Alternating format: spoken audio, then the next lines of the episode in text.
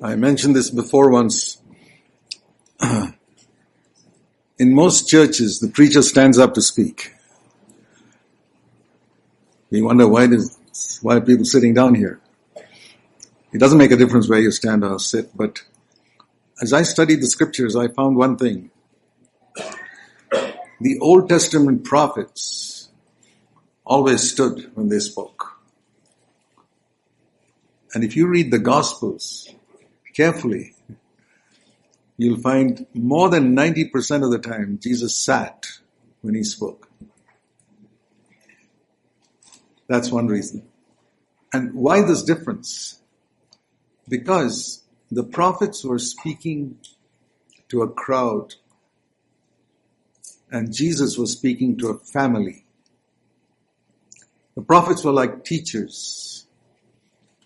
A teacher doesn't sit in a chair in a school, stands up and speaks. But when a father speaks to his children around the dining table, he's not standing up. He's speaking. Now, the reason I mention that is when we come together as a church, we must recognize that we are like a family. And whoever speaks is speaking as either an elder brother or a father, spiritual father of the family. And it's in that atmosphere that we must receive the word. If there is correction, it's the correction of a father. There's encouragement. In fact, every father should seek to encourage his children. I want to turn to a verse in Proverbs. As I've studied the Old Testament, I found Proverbs is the one book that is the closest to the teaching of the New Testament closest to the teaching of the New Testament. In fact, we know the word grace is a new covenant word. It's almost never found in the Old Testament. The word found in the Old Testament is mercy. And there's a lot of difference between mercy and grace, and I want to say it in such a way that even the little children can understand. Mercy refers to forgiveness of our sins and deals with the past. Grace, the Bible says when you're under grace, sin will not be able to rule you. So it's referring to the future. So in a very simple way, mercy refers to our past life and grace refers to help in the future. My grace is sufficient for you. Paul told, the Lord told Paul, for whatever you face in the future. It's helpful to understand these distinctions because just like mercy covers every sin of the past, because the blood of Christ was shed for us, grace takes care of every situation in the future. So we can ask the Lord to give us grace for any situation, for every situation, exactly like we can ask the Lord for mercy and forgiveness for every sin these simple things, if we understand in our mind, our life becomes much more confident in our fellowship with the Lord. So for example, the great word grace is found in the book of Proverbs, by the way. It's one of those rare instances in the Old Testament where you find grace. And it says here, He gives grace to the humble. For many years I thought that was only mentioned in James and in Peter till one day I discovered it in Proverbs. That's why I say it's one of the closest books to the New Testament, Proverbs chapter 3 verse 34, the last part. He gives grace to the afflicted or grace to the humble. And that's a great truth that we know from the New Testament that God does not give grace to everybody. It's very important to understand that. God does not give grace to everyone. So this verse is quoted twice in the New Testament. Turn with me to James in chapter 4. It's good for you to get familiar with your Bibles, dear brothers and sisters. It's helped me tremendously in my life, getting familiar with the Bible, knowing where the verses are, being able to turn there in the time of need. And in the first Bible I had, I used to underline the important verses. so that I could quickly locate them when skimming through the pages. And if you're a serious Bible student, I would encourage you to underline important verses. James 4 and verse seven, um, 6, James 4 verse 6. God is opposed to the proud, but he gives grace to the humble. So, he does not give grace to everybody. And when you think of that, grace is capable of meeting any need in our life. But he doesn't give grace to everyone. He gives grace to the humble. You see, at every time in our life, we are either proud or humble. If you are proud, it's not just that God doesn't give you grace. It says He'll push you down, He'll push you back. That's the meaning of resist you. You want to go forward and God's pushing you back. I mean, the devil's already pushing you back. Your sins are pushing you back. On top of that, if God himself pushes you back, there's no hope for any of us. God resists the proud. Please remember this all your life. It's helped me tremendously in my life to know that Almighty God resists every proud person, whether he calls himself a believer or unbeliever. But he'll always give grace to the humble. So it means he supports the humble. Lift him up if he's fallen down, pushes him forward if he's slipping back. That's what grace does. And I need it all the time. If I'm slipping, he, I want to be lifted up. If I'm sliding back, I want God to push me forward, and that's called grace. And if you turn the page to 1 Peter 5, this is repeated again. 1 Peter 5 in verse 5. The last part. God is opposed to the proud, but gives grace to the humble. There are very few verses that are repeated twice in the New Testament. This is one of them.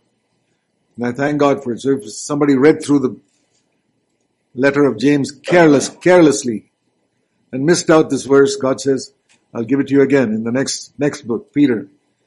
Why is that? God is so eager for us to know He wants to give grace to every humble person. And uh, I want to connect that with Second Corinthians in chapter 12.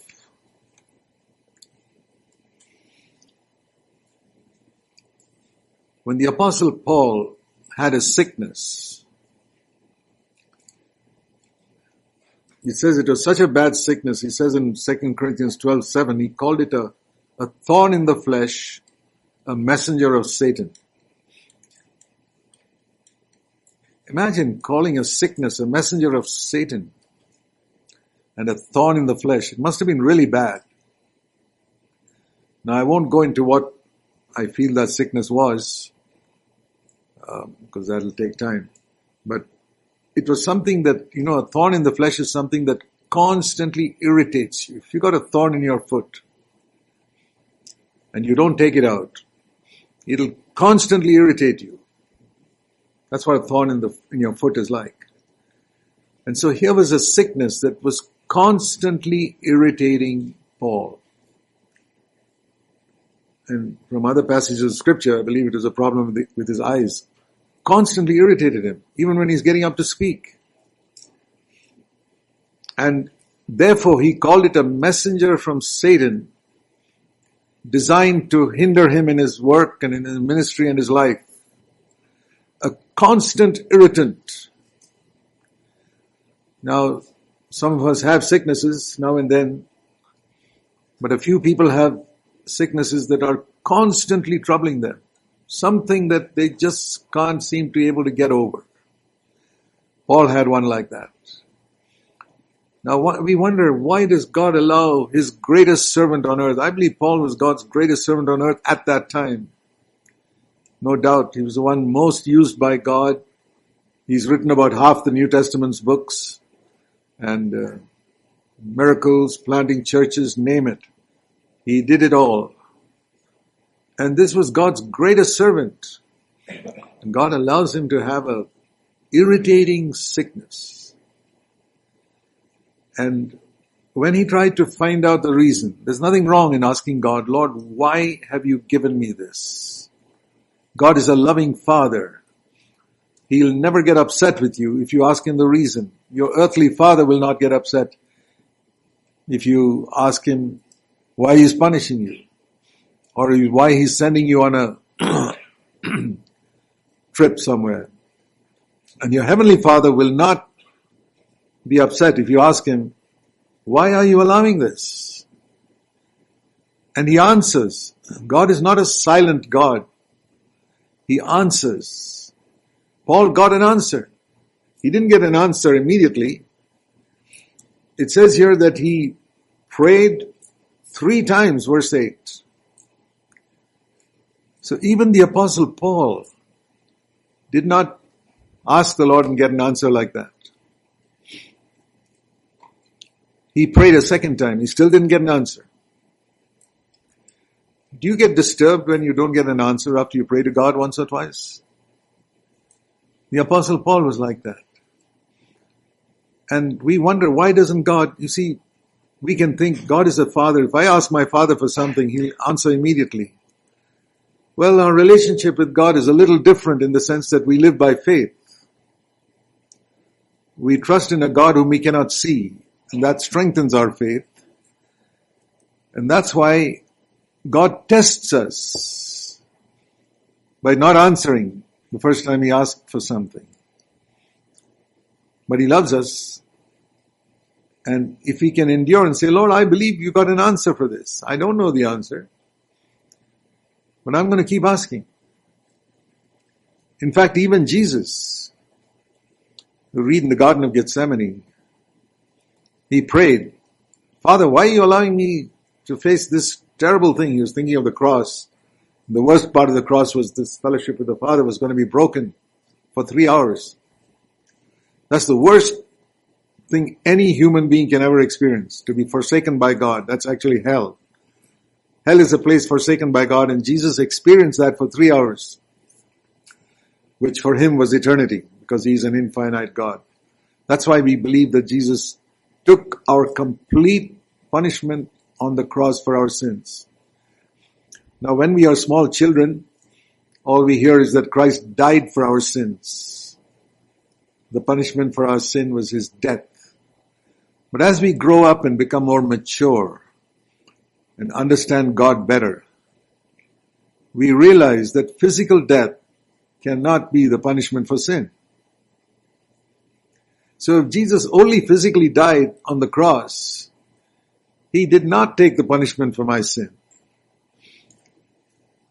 As little children, we don't understand that, but as grown up adults, we should understand that.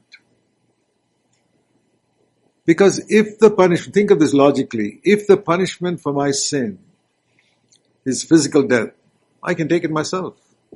I die physically and I say, Lord, I took the punishment for my sin and I go to heaven. Every man who dies takes, has taken the punishment for his sin and goes to heaven. Nobody can go to hell. But physical death is not the punishment for sin. Because as I said, then every man who dies will go to heaven. He's taken the punishment for his sins.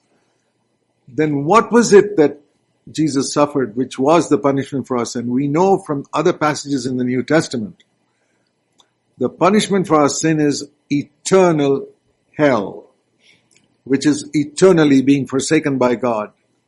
And if Jesus did not take that punishment, then he's not taken the punishment for my sin.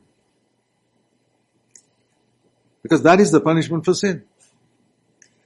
And so when God sent his son to earth, he had to make him suffer eternal hell if he's to save us. And hell is to be forsaken by God. It's not just a physical place. I mean, God uses it. Jesus used the example of fire and worms and all that. That's just to illustrate. But basically, it is being forsaken by God. It's the worst possible punishment anybody can ever have. Worse than worms and worse than fire and worse than anything else to be forsaken by God. No, no human beings ever experienced it on this earth. People talk about God-forsaken places. The only God-forsaken place is hell. There's no such place on earth. And so, he had to experience hell. And that's what happened for three hours on the cross. He said, my God, my God, why have you forsaken me? Not my father, my father. All his life, he looked up and said, Father. Only once Jesus called him God. Only once. And that's because for those three hours, he was not standing there before his father. He was standing there before the judge of the universe, taking your punishment and my punishment. When you think of it and meditate on it, I'm just telling it to you then in a few seconds, but you meditate on it, it'll really deepen your love for Christ. It did deepen mine. When I thought of what he went through in order to save me, it brought in me a tremendous hatred for sin. If Jesus had to pay that price to save me from this sin, sin must be a terribly evil thing, and I don't realize how evil it is. Say, Lord, help me to realize how evil sin is. See, why do little children put mud in their mouth? They don't know how bad it is. Why do little children take a knife? They don't know how harmful it is. And spiritually, we're like that. We're like children who pick up sin just like putting mud in the mouth because we don't know how bad it is. We hurt ourselves with sin just like a child takes up a knife. We don't realize how bad it is. Grown-ups know you don't put mud in your mouth, you don't take a knife and hurt yourself. So the seriousness of sin, I found with many, many believers who've been believers for years, it's never come home to them how serious and terrible a thing it is. I would encourage you, my brothers and sisters, I mean, here I finish saying this in a few minutes. I would encourage you to spend some time meditating on Jesus being forsaken on the cross for three hours. I mean, you don't have to take three hours for that, but think about it. It changed my life when I meditated on that. What does it mean for my Savior to be separated from His Father for all eternity. This is what he struggled with in Gethsemane. Lord, what is the cup? He, he prayed, Father, take this cup away from me. He never ever disobeyed the Father, except that one time he said, take it away. But even then he said, but not my will. That cup was being forsaken. And when you see the agony in Gethsemane, you see how much he loved you, my brother, sister, that he was willing even to face that to save you from an eternal hell. Not only to save you from hell, but to save you from, listen to this, to save you from committing sin ever again. Have you taken it like that? Why is it believers sin so lightly? Oh, they say the blood of Jesus cleanses me. I sin and then I ask the Lord to forgive me and He forgives me. Then He's not your Savior. I've asked people this question. Believers, you're born again, you've accepted Christ as your Lord, okay. What's your experience? Yeah, I sin, I ask the Lord to forgive me.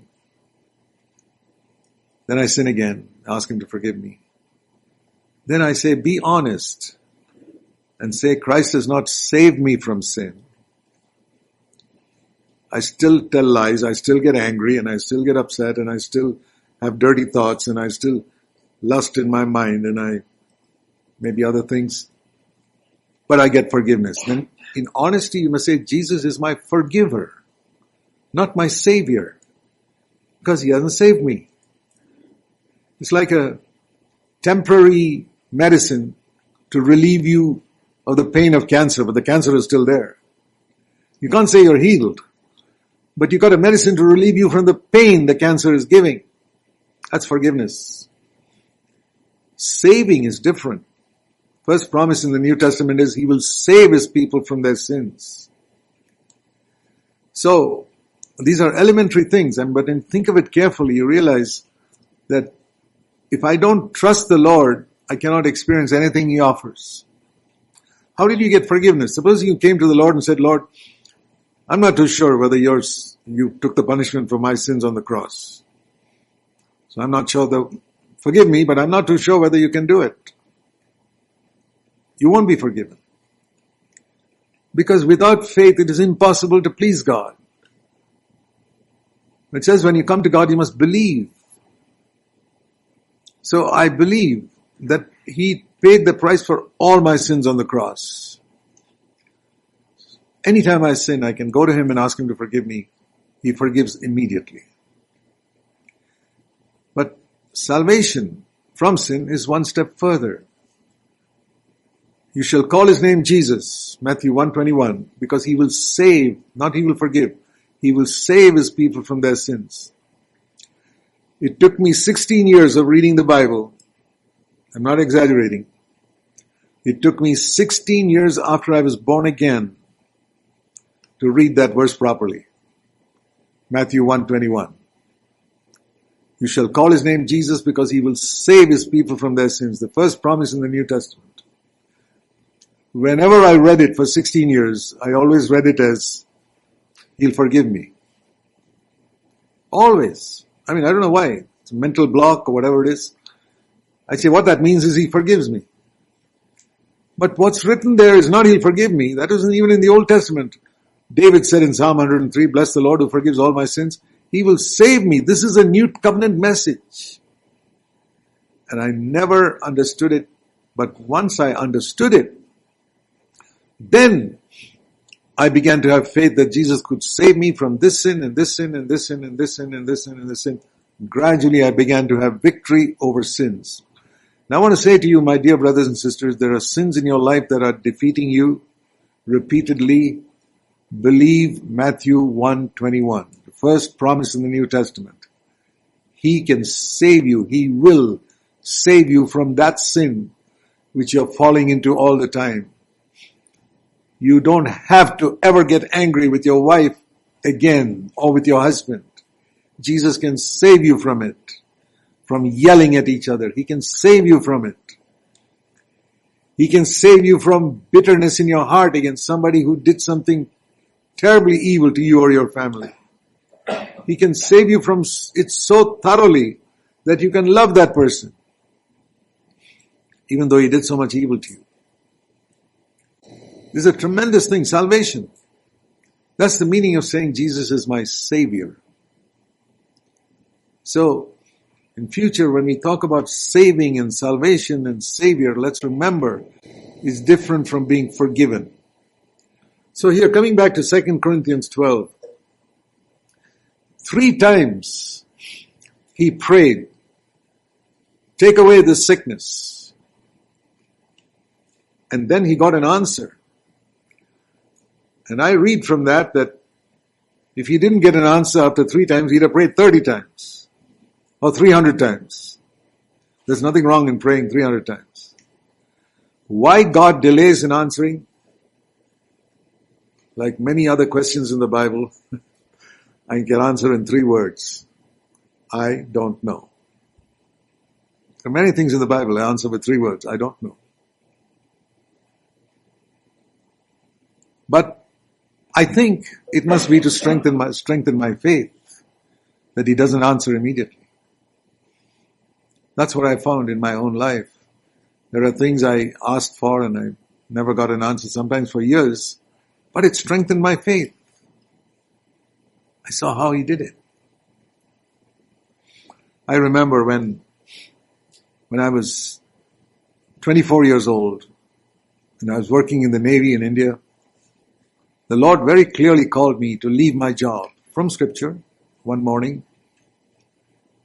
It was very clear, just like the Lord called the disciples, quit your job, quit your fishing. It was just as clear to me. So I put in my resignation letter. I said, Lord, oh, now I can be free to go out to serve you. And my resignation letter went up to naval headquarters and they said, no, you cannot be released. To tell you honestly, I was absolutely surprised. Because I said, Lord, you run this universe. You taught us to pray, our Father who art in heaven. How can these people say no? I really was surprised. Of course, the reason I gave in my resignation letter was Jesus Christ has called me to serve him. They say we don't recognize that. So it shook my faith. Does God have almighty power to control naval headquarters in India? And I applied a second time with the same reasons. Rejected. This went on for two years. And I applied a third time. And I got accepted. Why God delayed? There could be reasons. Maybe I was not mature enough to go out. Maybe God's time hadn't come. But it certainly strengthened my faith in one thing. That Jesus Christ runs this universe. He's got control. He said, all authority in heaven and earth is given to me. That's the word that came to me at that time. In Matthew 28 it says, all authority in heaven and earth is given to me. Therefore, go and preach. Today, the way it is spoken is, there are needy people out there who haven't heard the gospel. Go and preach. Isn't that how missionary calls are given? There are needy people in Africa and India and other countries. Go and preach. Jesus never said that. He said, all authority is given to me, therefore go and preach. There's a lot of difference between me going out somewhere because there's a needy person there or somewhere else. And I can get frustrated with that type of ministry. Particularly in a country like India with one billion, more than one billion people and 98% of them having other religions. You can get really discouraged. But when I go on the basis of Jesus says, all authority in heaven and earth is given to me. Therefore you go. It made a world of difference in my life. I'm just trying to point out some scriptures that you've heard many times, but we take so lightly and carelessly and we miss out something. And when I went out on the basis of his having all authority, I found the Lord blessed my work. People were converted. Churches were planted because I did not go out on the basis of, oh, there are needy people there, let me go and help them. No. All authority belongs to my Lord and He has told me to go. That's all. It's His business to convert, His business to plant a church. That's not mine. It's not my business to save people from hell. My business is only to do what He says. All authority is given to me, you do what I say. Go and preach. I did that. And He did the business of converting them and planting the church. I mean, people give me the credit. That's because they don't know who did the job. It's like if I come if I pass a cake around here and you say, Brother Zach, that is a wonderful cake you made. No, I didn't make it. I'm only distributing it. Somebody else made it. All preachers who take credit for something, they're, they're not honest. I can't even take credit for this message I'm preaching right now. The Lord gives me the words and I speak and I cannot take credit for it. I cannot take credit for anything I have done for the Lord. I only did what the Lord said. All authority is given to me go and do this. And I seek to be sensitive to the Lord's voice. When He tells me to do something or when He tells me to stop doing something or to go somewhere or not to go somewhere. And the rest I leave in the Lord's hand. Then you won't get proud when you accomplish something for the Lord and you won't get discouraged if something you hoped would happen didn't happen. You go on the basis of all authority is given to the Lord. Matthew 28 verse 18 to 20. But coming back here, Paul prayed and he didn't get an answer for three, three times, but he kept on praying till he got the answer. And what was the answer? Verse 9, 2 Corinthians 12, 9. My grace is sufficient for you, for my power is made perfected in your weakness. So what I learned from that is, you know, the Bible says, blessed is the man who meditates on the law of the Lord. I fear that many believers, when they read the scripture, they don't spend time meditating on it. They rush to the next verse. There are many times when I've read the scripture, my morning meditation, I read one verse. And it's like the stoplight is in front of me The Lord says, no, you can't leave this and go to the next verse. There's a red light there. Okay, then I can't go to the next verse. I have to keep meditating on one verse. And I finish my meditation after some minutes and then I get up. And the next day, the Lord says, same verse. And again I find a stoplight. I can't go any further. I meditate and meditate and meditate on that. And the Lord's teaching me more and more. But I'm not in a rush to rush through the chapter. I want to hear what God is saying. Man shall not live by bread alone, but by every word that proceeds from the mouth of God. These words in the Bible proceeded from the mouth of God hundreds of years ago. People heard it and wrote it down. Today, when I read it, it has to once again proceed from the mouth of God to my heart. Then only I can live, not by reading and meditating, just without hearing what God is saying. Man shall not live by bread alone, Jesus said, but by every word that proceeds, present tense, present continuous, proceeds from the mouth of God, not that proceeded from the mouth of God 2000 years ago. Man shall live by every word that proceeds now from the mouth of God. That is Matthew 4 4. And if you have not experienced that life, it's because you have not sought to hear the word that proceeds now from the mouth of God to your heart. So that's why I say when you read a scripture, meditate on it. And if after 15 minutes God doesn't let you go to the next verse, don't go to the next verse. Just like you won't go through a traffic light if it's still red. And if the next day is the same verse, stick there. I've done that so many times. That's how I got to know the scriptures. I don't want to have the record of the one who's read through the Bible maximum number of times. No. I want to have the record of the Bible going through, through me many times, not me going through the Bible, but the Bible going through me. There's a lot of difference between the two. And so when I read the scriptures, I want this word to go through me. And if it takes time, it's like a surgery. Sometimes you sit four hours, people are on the operating theater for four hours for a surgery. And I say, Lord, I want this verse to go through me. Okay.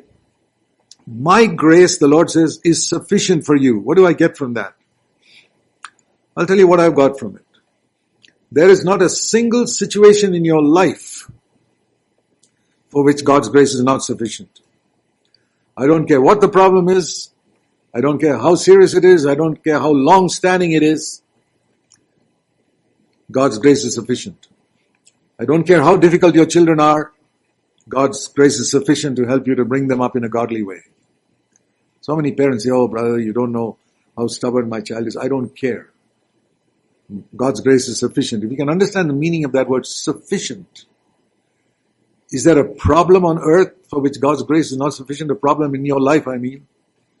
I'm not talking about earthly problems like wars and famines and earthquakes. Your life, my grace is sufficient for you. So I take that seriously and I say, Lord, I don't believe I can ever face anything in my life if I live another 20 years.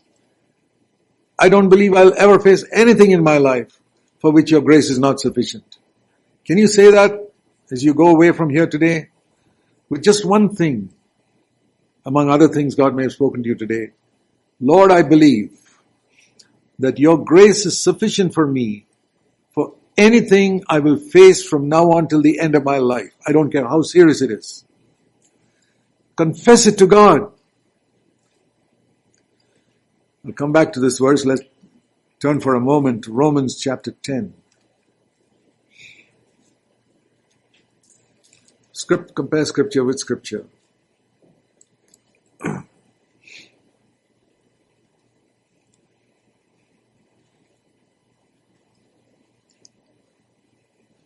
Romans chapter 10 and verse 8. What does God's word say? The word is near you, in your mouth and in your heart. God's word must not only be in your heart, in your mouth. So what does that mean? Verse 9, with the mouth I confess Jesus as Lord, and with the heart I believe God raised him from the dead. You know, electricity flows through two wires in and out. Every switch, electric switch, is a place where the two wires come. And all that you do when you put on a switch is the two wires join. That's all that happens when you put on a switch. The two wires are kept apart and the switch is off. When the switch is put on, the two wires touch and the light comes on. This is the thing here.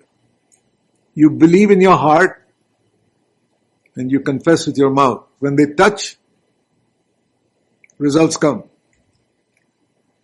You only confess with your mouth without believing in your heart, there's no electricity, no power. You only believe in your heart, don't confess with your mouth, or confess with your mouth, don't believe in your heart, doesn't work. But where the two connect, it's like putting on the switch. So you believe in your heart, and confess with your mouth. And that's why it says here, verse 9, if you confess with your mouth Jesus is Lord and believe in your heart, you'll be saved. Many people believe in their heart, but they never ever tell another person in their whole life that I've accepted Christ as my Savior. Their salvation is limited.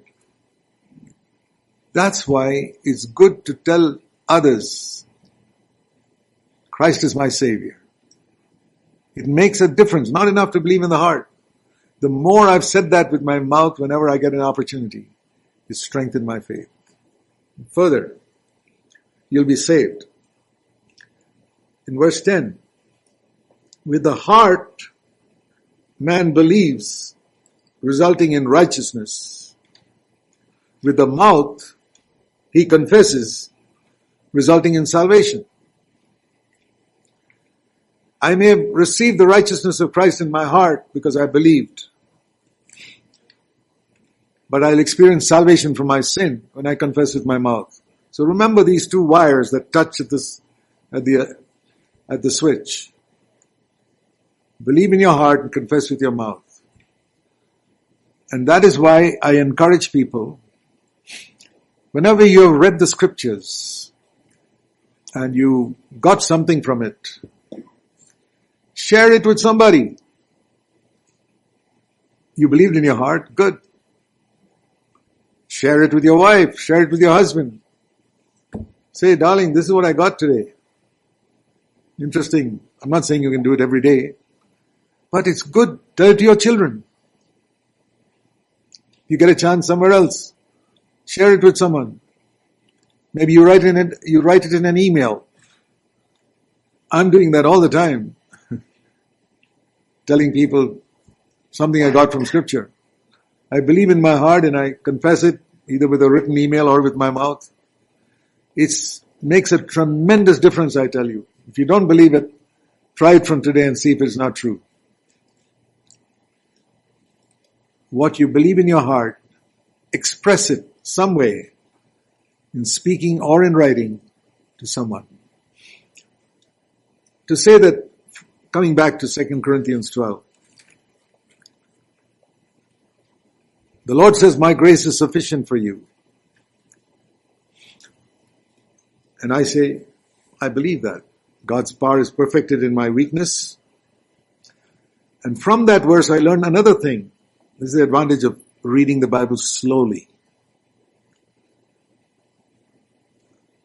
Verse 9, 2 Corinthians 12, 9 my grace is sufficient for you because the word F-O-R means because. My grace is sufficient for you because my power is perfected in your weakness. And that teaches me one thing, that God's grace is His power. The power of God is the same as the grace of God in my life. And that grace can strengthen my weakness. Compare scripture with scripture. Let's turn to Hebrews 13. Hebrews 13 and verse 8. Jesus Christ is the same yesterday, today, and forever. Well known verse. Christ is the same yesterday, today, and forever. Never changes. We just heard it today. But here's the next verse. Don't be carried away by strange teachings. And listen to this. It is good for your heart to be strengthened. By what? By grace. That's what we read just now in 2 Corinthians. Grace is God's power. And grace can strengthen your heart to overcome unbelief, to overcome discouragement, to overcome a depressed feeling, to overcome a complaining attitude, to overcome unbelief, name it. Whatever is coming into your heart, grace can strengthen you to overcome it. So I believe we have not made full use of the grace of God that is offered to us. It's not just forgiveness of sins. For every situation in life, the grace of God is sufficient. Okay, I'll turn to one more verse to apply this. Turn with me to Proverbs in chapter 3.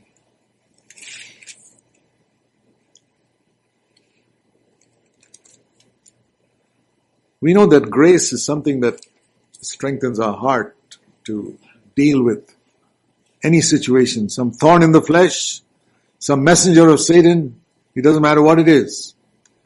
Grace can handle it. And in Proverbs chapter 3, it tells us faith also is to be in our heart. To many people, faith is in their mind. I read something and I believe in my mind.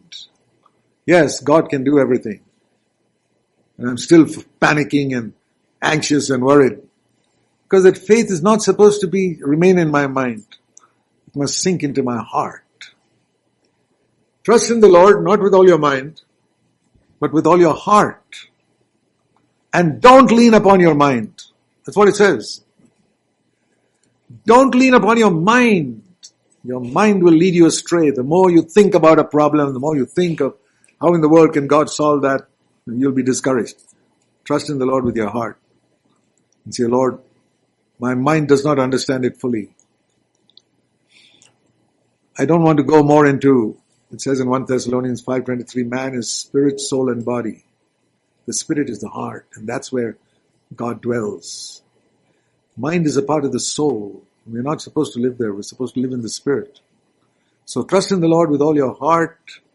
Grace comes to strengthen my heart. And trust your heart more than what your mind tells you. So when I read God's word, it's going into my mind. As I meditate on it, the Holy Spirit makes it sink into my heart. And as it sinks into my heart, I can believe. Lord, I believe that. You know it has come into your heart when you can believe it. Lord, I believe. There are millions of people in the world, Christians, who believe in their head Christ died for the sins of the world. They're not born again. I believed Christ died for my sins from the time I was a child. For 19 years, I was not born again. One day it came into my heart. And I believed it. It's been like that many other things. The baptism in the Holy Spirit. I knew there was in the mind, I knew there was such a thing. I knew that it was in the scriptures and Jesus said, John the Baptist said, Jesus will baptize you in the Holy Spirit and fire. And I've heard of different people whose lives were completely transformed, whose ministry was transformed by the baptism of the Holy Spirit. And I wanted it, but it was in my mind and I was arguing back and forth in my mind. Is it like this? Is it like that?